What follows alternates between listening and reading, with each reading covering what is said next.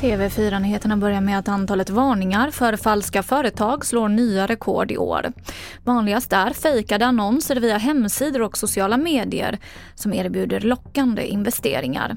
Enligt en ny rapport från Finansinspektionen så tar bedragare tillfället i akt då vi befinner oss i en tid av inflation och höga räntor.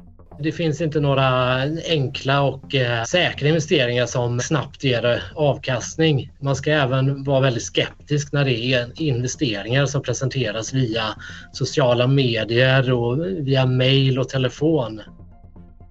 Det sa Mikael Sandahl som är finansinspektör på Finansinspektionen.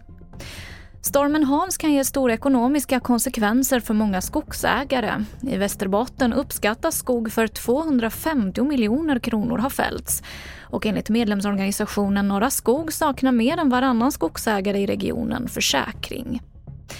Män i övre tonåren med bra kondition har lägre risk för att få cancer. Det här visar en studie från Göteborgs universitet. Över en miljon män med en snittålder på 18 år som mönstrade i Sverige under år 1968 till 2005 har undersökts i studien. Framförallt var risken lägre för cancer i mag-tarmkanalen.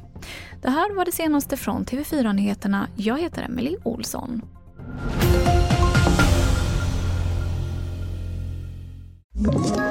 Ett poddtips från Podplay.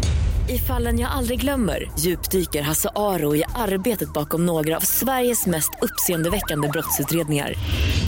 Går vi in med hemlig telefonavlyssning och, och då upplever vi att vi får en total förändring av hans beteende. Vad är det som händer nu? Vem är det som läcker?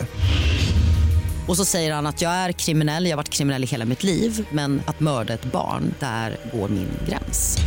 Nya säsongen av Fallen jag aldrig glömmer på Podplay.